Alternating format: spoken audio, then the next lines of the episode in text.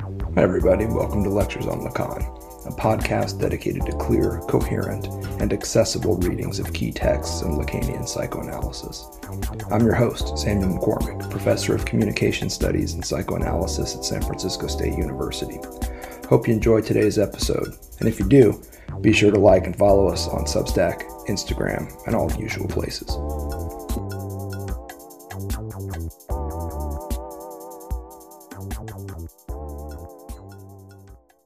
Hey, y'all, welcome back. So, Lectures on Lacan, we're working through seminar 14 on the logic of fantasy. This is our second session. And per usual, we want to start with a bit of review just to give everybody a sense of where we went and perhaps kind of allude to where we're going to be headed today. So, first and foremost, that review. Last time in our first session on this wild, weird seminar, uh, into which were about 135 pages or so. We started by marking three structural lacks at the center of Lacan's middle thought. And um, you know, some folks have been cracking up about my use of Lacan's early, middle, and later thought, like it's kind of like it's kind of like not a real thing, but it is a real thing. In fact, what I would suggest is that of all the thinkers that I've studied, taught, and so forth, um, Lacan is one of the most organic conceptual thinkers. His stuff is always on the move. His concepts are always evolving. Just look at objet A, look at that little a and the meaning it has had. Look at fantasy and the meaning it has had from its imaginary to symbolic to potentially real components. A lot of Lacan's terms, jouissance is another one. There are many paradigms of jouissance in Lacan. Um, so it's it's not impossible to mark out this guy's middle thought. And by middle thought here, I usually pin it to his early to mid 1960s thinking. And I don't know what's up with the 60s, but whatever's happening in the 60s in jazz and analysis alike is phenomenally good. Um, I really like what Lacan is doing, basically from seminar 11 forward and thereabouts, you know, like early 60s stuff. The three structural lacks that we marked in his middle thought were one, sexuation with regard to the living organism. And again, we talked a lot about this in our last series on the drive, which you can access, and our last series on seminar 11, which you can also access. The second great structural lack that Lacan's working through in his middle thought is alienation, particularly with regard to the split subject. But as you can see in 14, he's focused less on the split subject vis a vis alienation and more on the barred other as also subject to the defiling effects of the signifier, as we'll talk about. The third structural lack that we worked through last time was separation. Here in Lacan's middle thought is going to be referring more to what we do with the barred other. So, sexuation with regard to the living organism, alienation with regard to the split subject, and separation with regard to the barred other. And as we saw last time, the split subject and the barred other in their lacks become superimposed at some level in this experience of separation, Lacan tells us toward the end of seminar 11. All of this brought us to the start of the logic of fantasy, where the opening theme is this the structural logic of the barred other. Now, I'm not saying the seminar should have been called the logic of the other, the logic of the barred other or the structural logic.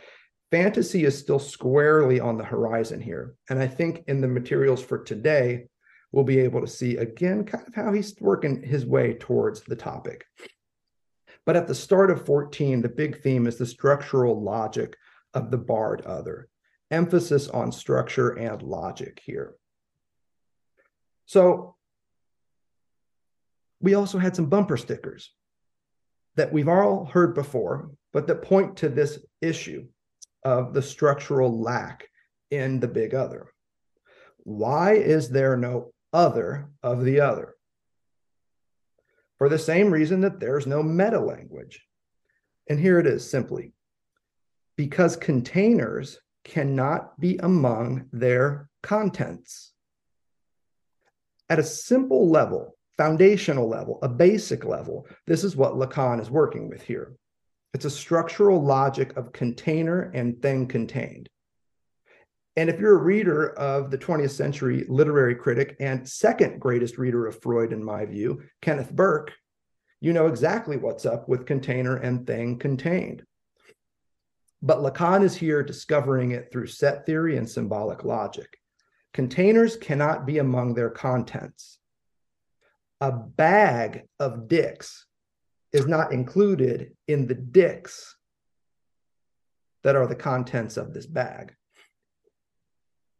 This is especially true when containers attempt to contain, encompass, and account for everything, as we suppose the big other, the state, the symbolic, to do, or at least to attempt to do. Emphasis here on the word suppose. Part of the fundamental fantasy that we suffer from on a regular basis is this supposition that indeed the big other is full, complete and can actually achieve this objective of encompassing and accounting for everything. Every word in the language is included in the language, we often believe. So call it what you will the symbolic, the state, the law, big brother, the big other, the Queen of England, RIP. All of these entities purport to encompass and contain an everything of sorts. And again, this is part of our fundamental fantasy. We assume, and I would argue delusionally so, not just fantastically, but often delusionally so, that the big other, big brother, the Queen of England, Colonel Sanders, aliens, et cetera, you start getting into psychotic categories of the huge imaginary other. I don't want to go that far with this, but I do want to suggest that part of the fundamental fantasy is this delusion that the big other is whole, complete, full, not suffering from lack like us, but instead um, in touch with plenitude, with fullness. Um, we assume that the big other is able to do that. And that's one of the great aspects of the fundamental fantasy as we discussed in our last series, but also as we're starting to realize here, as Lacan gets into this other fact, which is that beyond the fundamental fantasy is the truth of the big other, which is that it is divided, finite, and incomplete, just like us. That's partly where we're headed today. Let's get at this again this logic that Lacan is developing around the barred other. Every totalizing effort every operative effort toward unity, completion, oneness, every effort towards making a group of entities, a pile of entities, count as one, as a pile, as a group, cannot help but yield an additional one. And this is the important first move Lacan's making here a one too many, an apparently extra, but in fact extimate un, the UN here is very important in French, German, and English alike. The one that is a non of some kind. And this additional one that is a non of some kind must be added to, and thus uncountable within the totalizing, supposedly closed count that it eludes, designates, and believe it or not, conditions. And that's the really important part here. This additional one, this one too many, is something in addition to the supposedly totalizing count that the symbolic, the big other, and the like purports to maintain. But here's the thing. This additional one eludes that count, it is uncountable within the register of the symbolic, within the register of the other. This additional one also designates that count. And at the same time, this is the very important part that Lacan has yet to spell out for us. This additional one, this one too many, is the condition of possibility for the big other's totalizing effort. And that's very important here. It doesn't just elude and designate this totalizing effort, it actually conditions it without that extimate relation to an additional one that can't be counted, the logic of the symbolic, in Badiou's terms, the state, the big other, starts to fall apart. And so does our fundamental fantasy about it. At issue here is effectively a plus one that relative to the other's totalizing count can only be understood as a negative one. And that's important here as well. It's a plus one that, when viewed from the vantage point of the symbolic of society, looks like a negative one. It's an addition that looks like a subtraction. The algebraic symbol for this negative one, this un, un, in French, English, and German alike, is minus phi. It's the symbol of castration that we oftentimes see in Lacan's thought, minus phi in parens. This symbol of castration is one way that we've captured this negative one in Lacan's thought, which again is precisely the fundamental fantasy the fantasy that the other isn't desirous but demanding. And this fantasy defends against the fact that here it is the other is castrated like us, suffers the effects of a negative one, of a subtraction that marks some sort of an addition to whatever it is it thinks about itself. This is the key point Lacan is driving at. The other is castrated just like us, lacking just like us, incomplete just like us. And throughout these materials, the other in question is a capital O other. We're not talking about little imaginary others here. We're talking about the capital O other. Whatever Lacan is doing here with the capital O other, his point he's making is that it's barred just like us, always, already, necessarily, nothing except barred.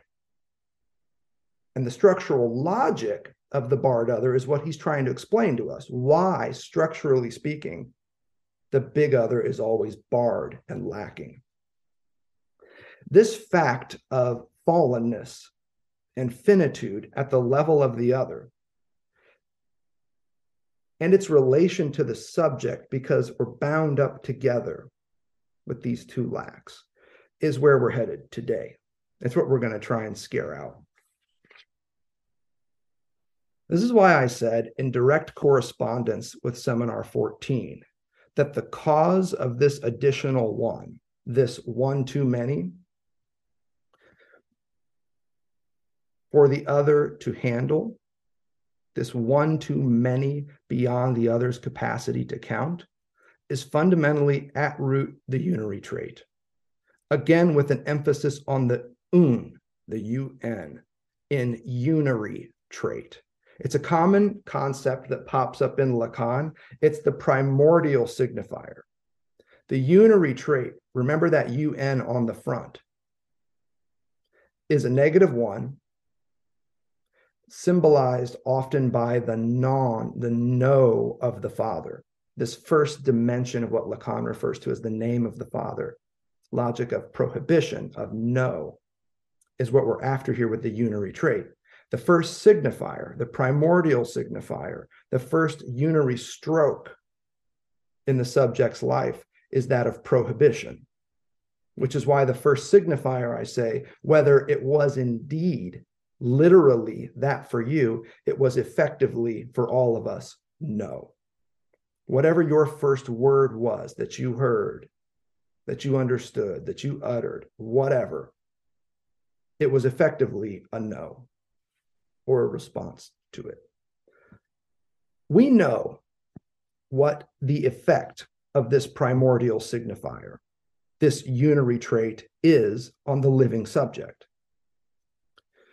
It is an incision, here marked by the minus phi, that opens up a space in Lacanian terms, symbolized by objet a, where I am not.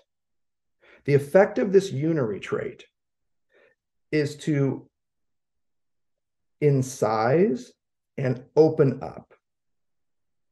The incision that is minus phi, that is castration, opens up a space symbolized by objet a where I am not. And I'm using that phrase, I am not, directly from what Lacan is doing here at the start of seminar 14, roughly the first third of it so far. This phrase, I am not, which is going to help him try to explain what he's doing with alienation in 14 that he hadn't already done with it in 11. This I am not, where I exist as something which, relative to the other's supposed claim to account for everything, can only be experienced as nothing. I'm a something that, from the vantage point of the other's attempt to account for everything, looks a hell of a lot like nothing. Something, everything, nothing. These are the pistons of this logic that Lacan is working through here. we can only experience ourselves as this nothing. Because experience, of course, is mediated through the symbolic. And from the symbolic's vantage point, this something that we are when we are not looks a hell of a lot like nothing. In other words, as a not thing, as a no thing, an effect of prohibition. As a something which is nothing, but that also signifies the other's lack. This is the important additional turn a something which is nothing that also marks a lack in the big other.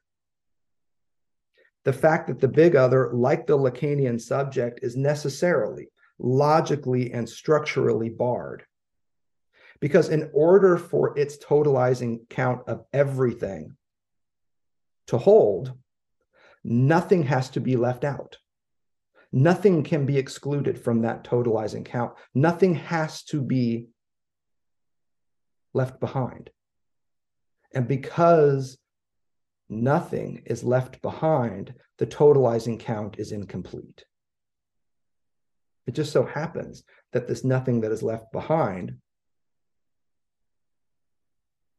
whatever else it involves, marks the place where I am not. So let's start here with this I am not and what we know about the Lacanian subject, because that's going to help us understand the Lacanian other that he's now telling us is equally barred. Cogito ergo sum. I think, therefore I am. It's a saying I'm sure you've heard before. Um, and the crucial point in bringing it up here just as Lacan repeatedly does throughout the first third of seminar 14, is just that. It's a saying, something said, something articulated, embodied in speech and writing alike, using language, namely mediated through the symbolic. Cogito ergo sum is a saying. And yet, it's precisely this linguistic embodiment this mediation through the symbolic, that this famous Cartesian bumper sticker also obscures. Cartesian here means that it comes from the thought of Rene Descartes. I think, therefore, I am. Famous modern philosopher. How does this happen? How does this saying, cogito ergo sum, obscure, suppress, subordinate the language and the symbolic code on which it relies. Simply by conflating thinking with being, effectively mistaking the life of the mind for living organismic life, as though thinking were the same as being. I think, therefore I am. Thought, being, thinking, and being. This conflation for Lacan is highly problematic and it's one of the ways that you see his genius at work. Geniuses come in all kinds, but there's a predominant twofold to their structure. Genius is usually somebody that's going to show up and show you how two things that everybody else at the present thinks are disparate cell phones and taxi cabs actually can work very well together.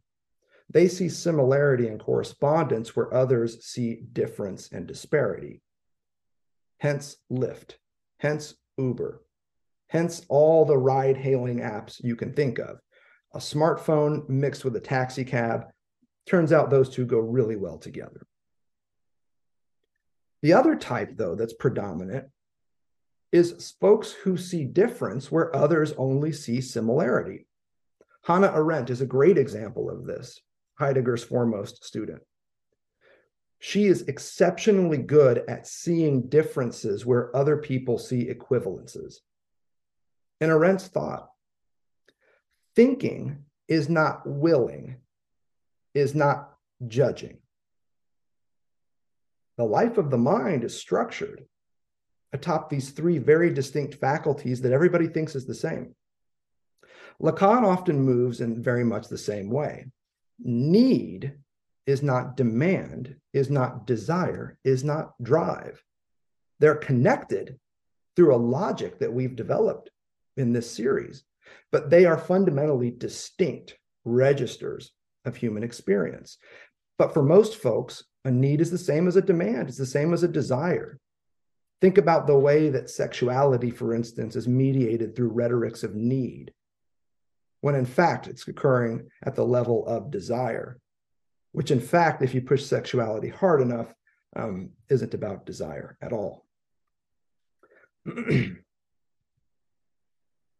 Here's why it's important this phrase cogito ergo sum for Lacan, and why what he wants to show is that it conflates thinking and being. And what Lacan wants to do is pull those two apart and say thinking is not being.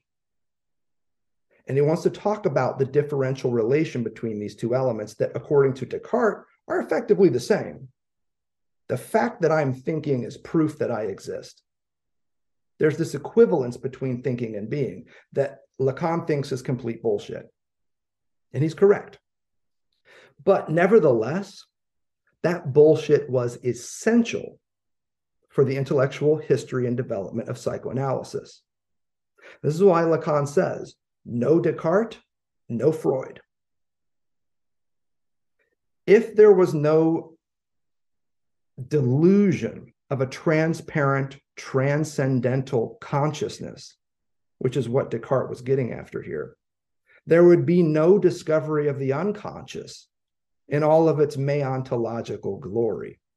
And when I say meontological, remember what I mean here from the Greek meon, meaning non being. Psychoanalysis doesn't have an ontology because it's not about being, it has a meontology, you've often heard me say, because it traces better than any tradition the fundamental root non being at the core of humankind. That's why its ontology is a meontology.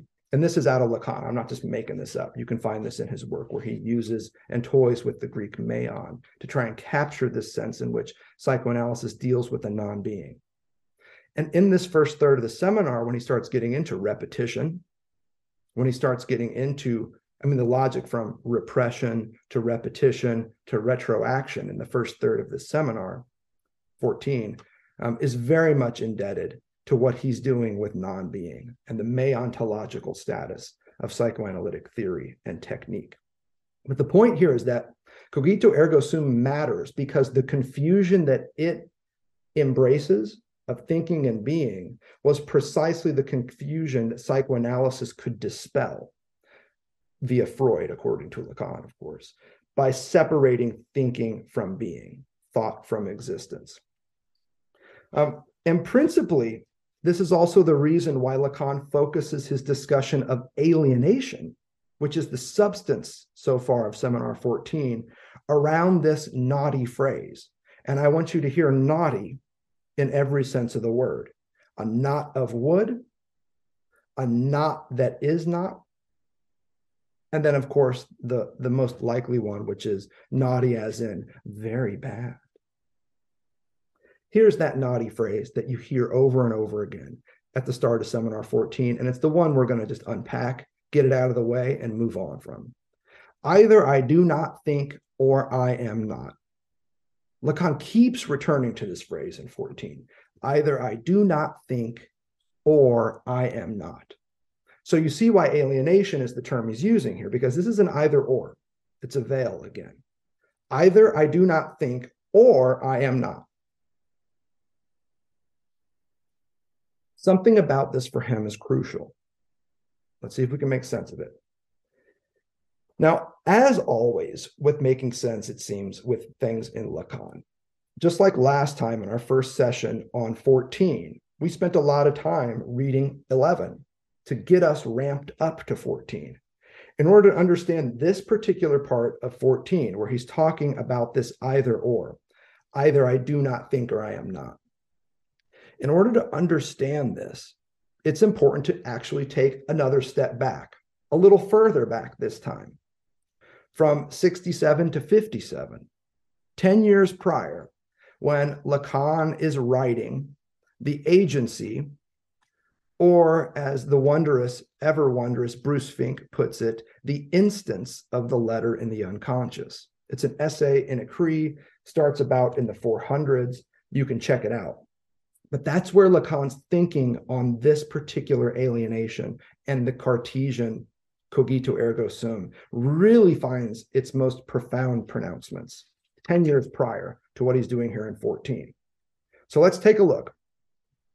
And we'll do this as efficiently as possible, with the idea being that you can always go back and read the essay and check the passages. Once more, in the instance of the letter in the unconscious, Descartes' wager comes up. Cogito, ergo sum. I think, therefore I am. In the cogito part, you see this transparent, supposedly transcendental subject. And then in the sum, therefore I am, you see an existential affirmation of that translucent subject. Here's Lacan's argument against and around this Cartesian bumper sticker. To address this phrase to someone, cogito ergo sum, and don't forget, it's a phrase, it's a saying. Descartes addressed that shit to his readership, is to constitute oneself as a grammatical subject in Lacanian terms. And if you want to know what grammatical subject means, this is from his essay, Subversion of the Subject, Dialectic of Desire. You can check out our podcast episodes where we spend a lot of time teasing out the distinction between the enunciating subject and the grammatical subject. The grammatical subject, in brief, is how you appear in language when you talk about yourself. There's the you that's speaking, that's the enunciating subject. And then there's the you that is figured in spoken discourse. And you can see why this is important for analytic experience. The analysand shows up and has a lot to say about themselves. Well, Lacan's point is that there are always two subjects at play in moments like this. There's the you of which you're speaking, which may often be the you that is not the you of which you're speaking. And this is the essay where he tries to tease this out. And then you have to also factor in how the analyst plays a part in all of this. So you've got this elaborate intersubjective structure occurring in analytic experience. What Lacan wants to do with the grammatical subject is separate it from the embodied speaking being that is constantly producing it at the level of their discourse about themselves. And he wants to say that this cogito ergo sum stumbles in to a lot of the same ego speak that we see in analytic experience. Because what happens when you tell somebody, I think, therefore I am, is that you constitute yourself in speech. You are now a being in language and as language. And in this sense, you are less a thinking subject, a cogitans, if you like your Latin, than an object of your own thought, a cogitatum and by extension, somebody else's thought too. So note the shift here. When I tell you, I think, therefore I am, I'm less a sp- thinking subject in that moment than an object for both of us to consider. That's important here. I'm not a subject when I talk about myself. In fact, I'm quite more directly an object. What happens here is that it limits my existence, my being there in my being, to self consciousness, to my ability to think and think about and talk about myself, namely to my status as an ego. That's the real dilemma here. I think, therefore, I am. It limits existence the being there in my being and all this business to self consciousness, to effectively ego. And as we know in psychoanalysis, um, that is ultimately a trap, even if it is an important uh, one to, to step through on your way somewhere else.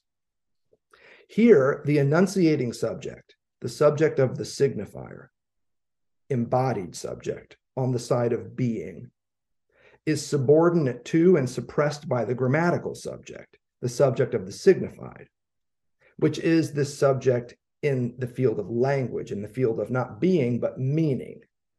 In many ways, this is the Lacanian subject.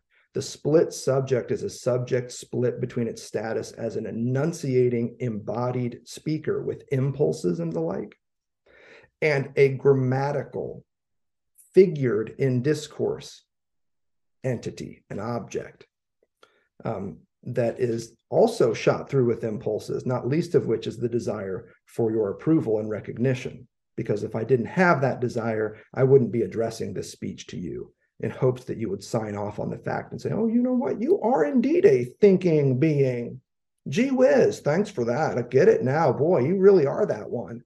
Um, if I were certain that I was, I wouldn't need your stamp of approval. The challenge here becomes, and this is Lacan, whether I speak of myself in a way that conforms to what I am. This is the real challenge in Lacan's essay in 1957. There's a lot in there on language, but around the discussion of the unconscious, the agency of the letter in the unconscious, this is the key theme. When I speak about myself, does that speech conform to what I am? The challenge is to know whether I speak of myself in a way that conforms to what I am. This challenge, though, is false. This attempt, this struggle to constantly speak what you are, is a dead end, a red herring, because it presumes a correspondence theory of the subject, where there's what I say over here and what I am over here, and the goal is to equivocate, is to make them equiv- equivalent, to equate them. And, and Lacan's like, that's, that's not really what we're after here. But notice also that we are not just talking about Lacanian psychoanalysis here. Isn't this also the primary piston of today's identity politics? I show up and tell you my pronouns. And that assumes that I'm able to put into speech exactly what I am. That assumes that I can make my speaking correspond directly with my being.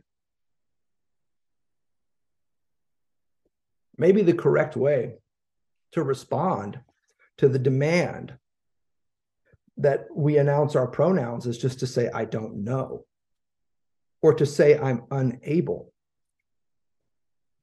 But that's precisely what's happening here this struggle to find a correspondence, an equivalence mathematical and otherwise, to speech and being.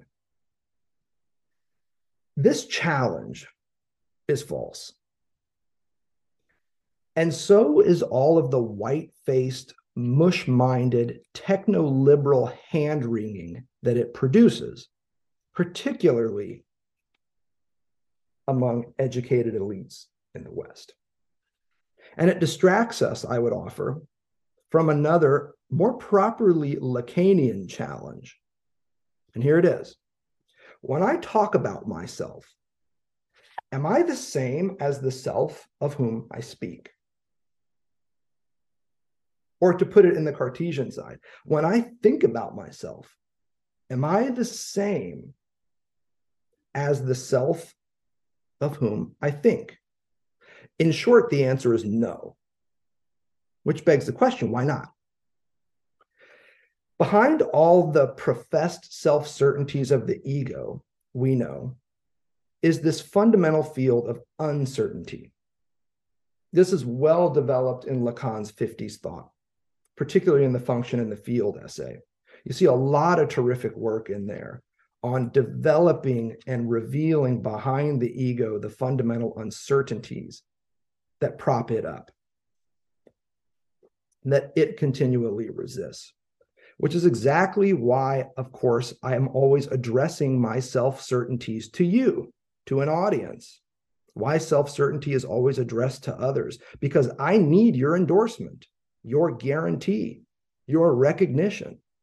It's the sure sign that I am not certain when I start addressing my supposed certainties to you. This is all Lacan's ego theory in the 50s. Um, you can get this uh, all over the place, but the function in the field essay is really where it starts popping, I think. At stake in all of this is the basic vel, this either or of alienation. On the one side, there is being, and on the other side, there is meaning. And it might be useful at this point to just pause and get out some diagrams and start drawing some of this stuff. The diagram is simple, but I think it's helpful to actually have it before you to see. So I'm going to start sharing my screen here. And as always, bring us up to this whiteboard here.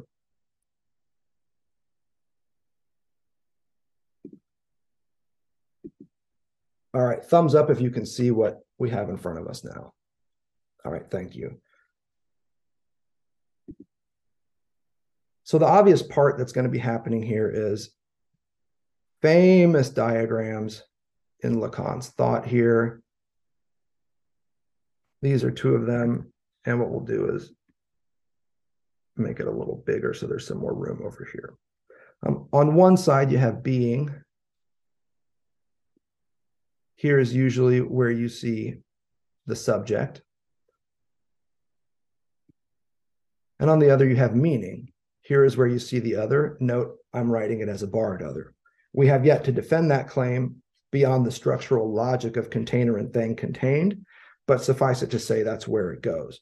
On the left, you see the field of the subject. On the right, you see the field of the big other. Okay, on this left hand side, what you see is an I that is unconscious.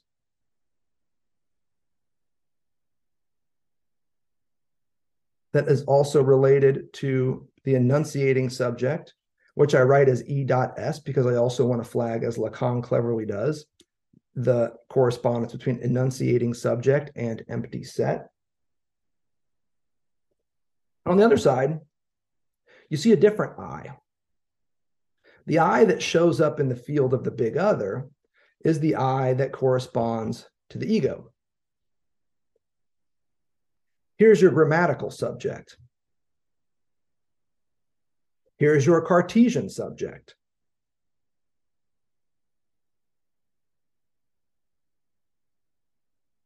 Here is also that delusional cogitans, that thinking being, is out here in the field of meaning. And you've got these two choices, these two, this, these two options as to where you want to be. For us, in understanding what Lacan is doing here against Descartes in his 1957 essay on the instance, what we have are a couple of key phrases. And if you want to read along with this, they're on page 430 of Écrits. And we'll pause for a second so you can grab the book as I just did. We're talking about the standard English translation of Écrits. We're on page 430.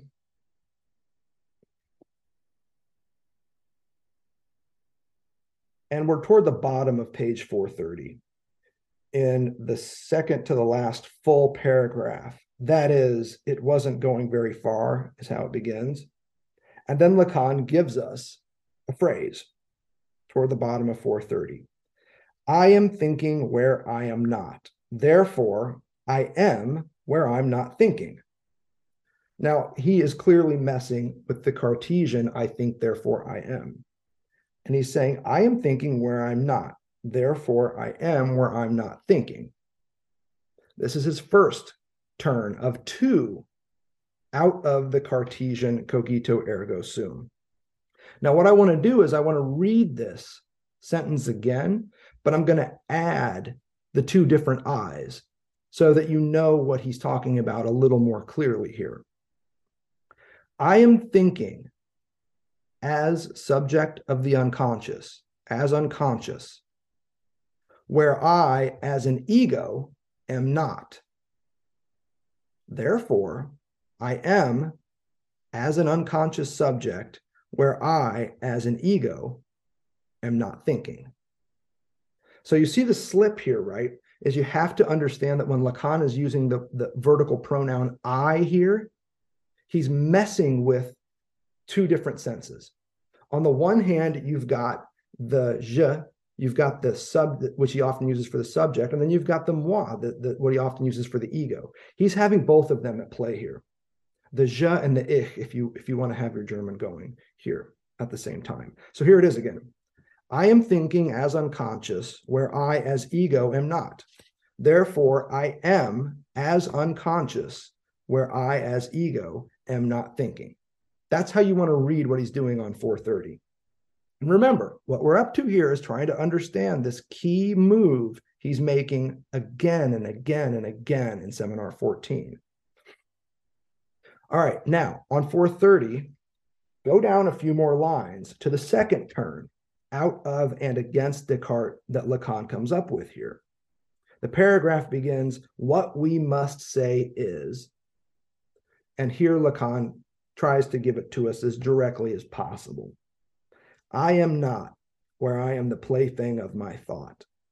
I think about what I am where I do not think I am thinking. Now, this is fundamental here. And again, we can add the two different types of subjectivity, enunciating and grammatical, that he's playing with here. I'll add them and you can read along and, and figure it with me as well. I, as unconscious, am not, where I, as ego, am the plaything of my thought. I, again, as unconscious, think about what I am. And here he means as an unconscious subject, as an enunciating subject, and also as an ego, as a grammatical subject. I, as unconscious, think about what I am, as unconscious and ego, where I, as ego, do not think I am thinking. So part of the reason why these why these phrases are difficult is that Lacan is toying with two understandings of the vertical pronoun I. One refers to an enunciating subject, which occupies, thanks to the big other, the field of the unconscious, and the other as ego, which also, thanks to the efforts of the big other, becomes a grammatical subject. And that's how we read these key bumper stickers in the instance of the letter in the unconscious, 10 years before Lacan is working on this other stuff. The key point here again is you have to hold both meanings of I in mind as you read this account. And the same is true of Lacan's use of I in seminar 14 on the logic of fantasy. I can mean ego, a la Freud's Ich, but again, it can also mean subject, a la Lacan's je, which is, which is distinct from his term for ego, moi, right? I, though, is how we get it. Now, I'm not saying that if you go back to the French, you're going to see all these distinctions. Oftentimes, that's not the case. Um, but conceptually, this is a way to understand what Lacan is doing here with these phrases. Which brings us to the big one in 14, the one that he keeps coming back to for reasons that I hope will become apparent. Either I do not think, or I am not. Once again, there's a reason why this is called the logic of fantasy. Either I do not think or I am not. Were we to continue with our mapping here, what you would have here is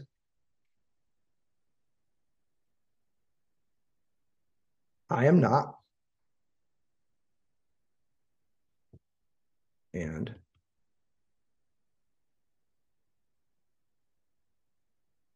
I do not think. Either I do not think or I am not. Here's that either or again. All right, first and foremost, I do not think. Let's start with this one. The reason why we can say you're not thinking when you are operating as a grammatical subject in the field of the big other is because, according to Lacan, all true thoughts are unconscious thoughts. Thinking is most profound when it is separated from consciousness.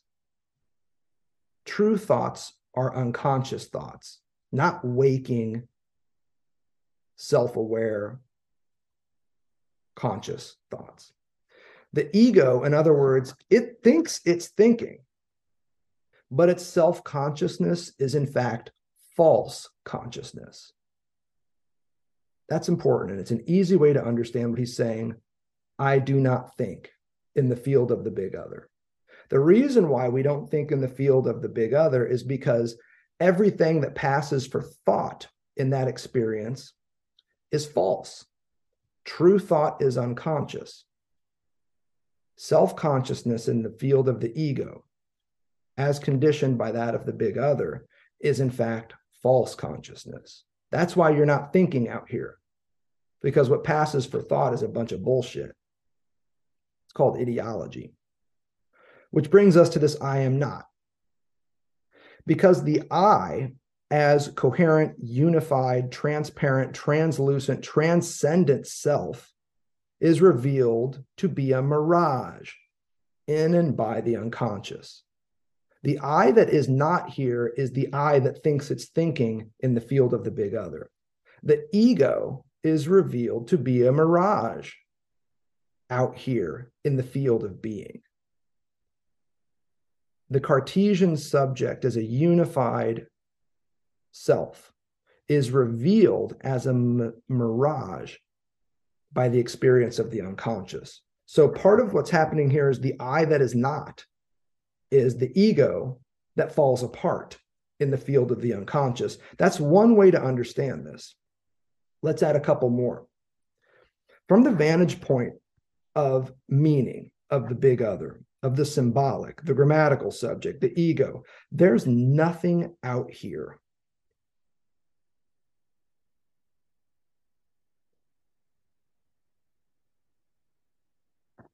and certainly no elements of oneself as an egocentric, self conscious cogitans. That's one way to understand this I am not.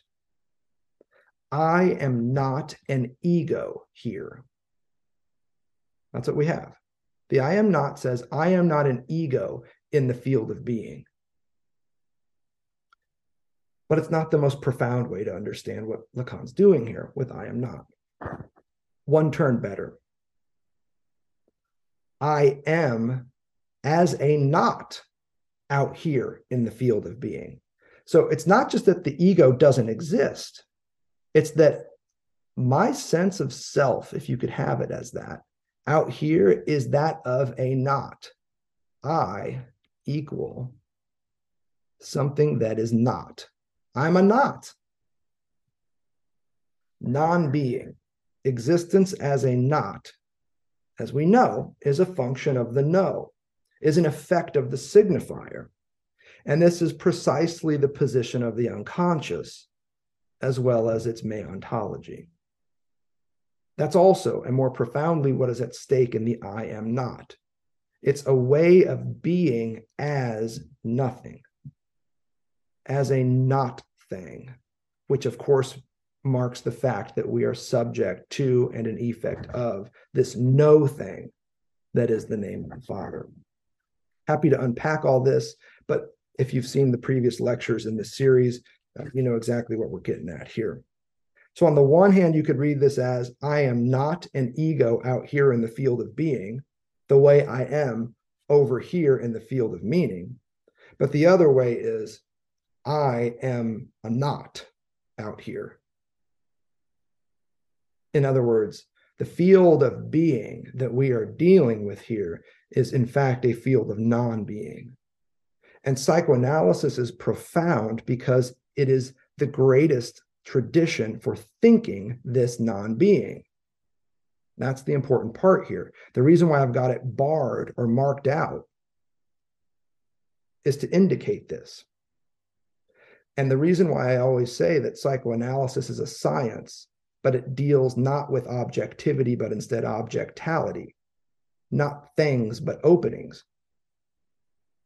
not quids, but causes, is because the field of non being is a field of openings, not entities, not objects to be studied, but openings to be traced.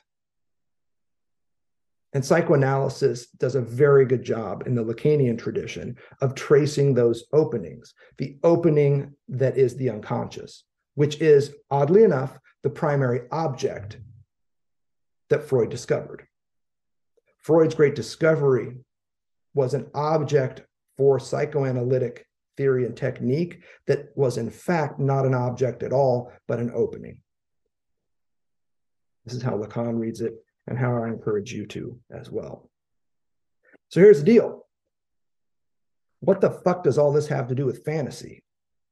Why are we in the nosebleed heights of Cartesian thought and this logical game Lacan is playing around the ego and the unconscious in a seminar that's supposed to be about fantasy? Well, check it out. He realizes at some level that his audience is wondering about this, which is in part why on page 91 to 92 of this seminar, of the unofficial, unpublished, though readily available English translation of this seminar, you get him trying to spell it out. He's absolutely trying to spell out what he's doing here and how this helps with the logic of fantasy. First paragraph is about the logic of fantasy. And then he wants to show how alienation is important because that's the foundation for this logic of fantasy. But in order to understand alienation, he goes on to say, you also have to understand the unconscious because that's the truth of alienation. This is kind of where we are right now. Now, what you also have to do if you want to understand the unconscious is understand what Lacan is doing with objet A, because that is what supports the truth of the unconscious. That is the truth of alienation. That is the foundation for the logic of fantasy. Page 91, he's, he's trying to explain all this. But here's the deal if you want to understand objet A, you have to understand castration. That's why he shifts to castration right here in the middle of page 91 and not just the castration of the subject, but the castration of the big other. And that's the big wager here.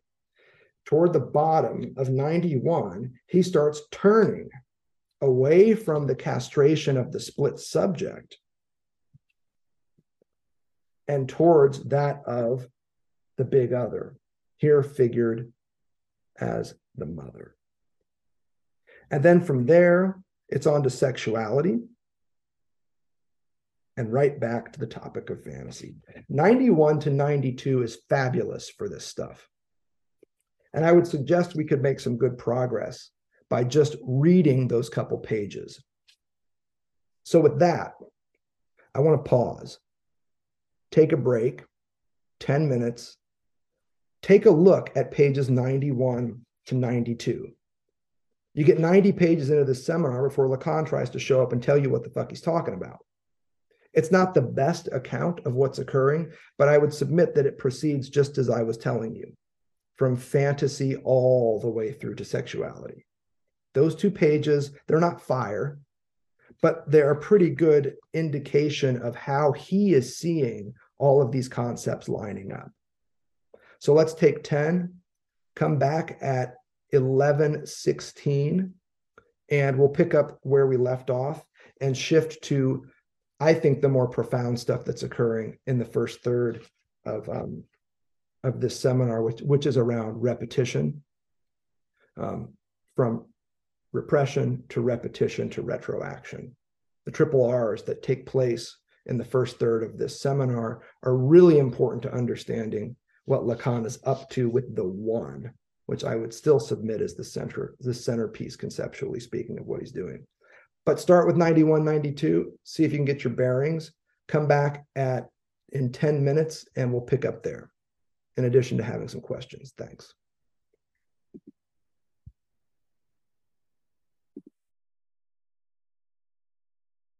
All right, welcome back. We have asked the basic question here what the hell does all this have to do with fantasy? And in the break, in the conversation that erupted between the illustrious group that is here, tiny and forceful, um, what we came up with was some pages where Lacan is trying to explain to everybody what the hell he's up to. If you've got this unofficial English translation linked up to via our Substack, the page in question would be 91, and it would go really until 92. But if you've got a different translation or you're reading from the French, we're talking about the lecture Lacan gives in Seminar 14 on January 25th, 1967. It's a really terrific summary of what he's up to here. And we've been talking about it but I want to make sure that it's also here in this recording so that you, dear viewer, dear listener, can uh, can track this page down and read it for yourself. In brief, what you'll see when you read these opening remarks from January 25th, 1967, is Lacan basically saying, Hey, y'all, you've attended nine lectures so far in this new 1966 1967 series on the logic of fantasy. But damn, you heard a lot of logic, but you're probably wondering where's the fantasy in all this? And so he starts here in this lecture from the 25th of January, 1967, this ninth lecture in the seminar on the logic of fantasy, by saying, look, we are still on the trail of the logic of fantasy. We've been talking about alienation because it's the foundation of the logic of fantasy. And now we've shifted to talking about the unconscious because it gives the truth of alienation. But in order to understand the unconscious as the truth of alienation, that is the foundation for the logic of fantasy, he says, you also got to know a little something about objet a, this little o object we see in this English translation. how this objet a supports the truth of the unconscious, which supports the truth of alienation, which undergirds the logic of fantasy. So, what Lacan is trying to do here is take you through the foundation, the layers that he's been trying to work us on. but here's the deal. As you maybe have seen in our lectures on seminar 10 and seminar 11, in order to understand objet a, you have to understand castration. The minus phi, that is the incision that produces the opening designated by the algebraic symbol A, little a, italicized A, objet A, which is why in the very next paragraph on page 91 here, Lacan shifts from this object cause of desire, little a, back to castration, marked, of course, by the minus phi. And then he wants to talk about two types of castration there's the castration that we usually discuss around the Lacanian subject, the split subject. Here, though, the great breakthrough is Lacan is saying that the big other is also subject to the same defiles of the signifier and is thus just as castrated as the subject. And he wants to go even further than that. He wants to say and here we're just working on this lecture. He wants to say that if you push hard enough on castration, what you realize is that in the imaginary pre Oedipal triangle between the child, the maternal figure, and the imaginary object known as the phallus, there's the horrific encounter of a big other that he says a big other that is inaugural to the lived experience of the life of the child, namely the maternal figure that is itself barred. The first big other in the child's life is whatever individual rep is figured as the maternal function. And what Lacan says is the first barred big other that the child encounters, horrifically, mind you, is this individual. And isn't that precisely what the pre Oedipal imaginary triangle that we've worked on before illustrates? in order to secure the mother's desire for the child. The child imagines the mother's desire for other things. In other words, to satisfy the child's desire for the mother, coming at this from a different angle, the child imagines, fantasizes even about the desire of the mother for other stuff. Desire for becomes desire of. And this other stuff, here represented by the phallus or the imaginary object, is a proto symbol because it symbolizes the child's imagination of what mommy wants other than me that she currently doesn't have. If this is correct, it means that mommy is desirous. It means that mommy is not just the big other with all the answers and all the food and all the power in my life. It means that mommy is a big other that is in fact barred, split, lacking, and thus desirous. She doesn't have everything she wants. And this is horrific for the child, which is partly why the paternal function is so damn important here. As we have seen in previous series, I'm not going to rehearse the whole thing, we just don't have time to do it today. The paternal function is to cut in in a way that negates this imaginary object, hence minus phi, minus phi as the symbol of castration here, and effectively says to the child, Mommy doesn't have, and you cannot be this imaginary object. She doesn't have the phallus, and you can't be it for her. And what a relief. Mommy's desire is now subordinate to, substituted for the no, the prohibition, the non of the Father. That's what's up with the first stage of the name of the Father. It's the no of the Father. And what that no, that prohibition cuts in to say is mommy doesn't have the phallus and you can't be it for her. And this is a good thing for the child because it gives them some breathing room. It's the pin, according to Lacan, the rolling pin that is wedged into the back of the jaws of this desirous big other to keep them from closing on to the child. The paternal function is to keep the jaws of mommy's desire from snapping on that little child. And also to stave off anxiety, because as life goes on, this will become a source of anxiety. If the desire of the big other is constantly overwhelming and surrounding the subject in a way that the subject experiences as overwhelming. This is what we worked out in seminar 10 series. You can check it out there. I'm not going to mess with it here. What we have here, importantly, though, is Lacan tracing what he's doing with the logic of fantasy all the way back to this figure of maternal desire at the very inaugural lived experience of the life of the child.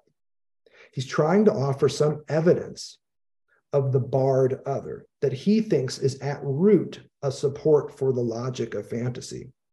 And he goes further than that. Here again, I'm just summarizing the discussion that we've had um, in this lengthy break um, for those of you who, who, who weren't here. Um, he goes further and to say that what this means is that the big other, doesn't exist. He's clear about this. Page 92 the other does not exist. And what he means by that is that the big other, as we conceive it, as represented in the lower right hand quadrant of the graph of desire as a capital A with a circle around it, this treasure trove of signifiers that has all the answers and all the words, the dictionary, the absolute book, all the things we talked about last time, doesn't exist. The other is always already barred. From mommies to queens of England. In other words, he says, there is no other. Which in turn puts him right back in the field of fantasy. because the fundamental fantasy is that, in fact, there is a non barred, non split, extra symbolic big other. The fundamental fantasy is that the big other is not barred, not lacking like me, but instead complete, whole, and full. And what Lacan's trying to do is burst that bubble right out of the gates to say, wrong, motherfucker. What you presume to be whole, full, omniscient, omnipotent, et cetera, et cetera, et cetera. No surprise, God is popping here as well, is in fact just as leaky as you are. And then the question is, what do you do with that horror? According to Lacan on page 92, this is the correct footing that we have to sustain long enough in order to begin. He's just at the start here, in order to begin to talk about the logic of fantasy. Thanks for listening to Lectures on Lacan. Stay tuned for more episodes soon. A big shout out to the artist Jerry Paper for our podcast theme music.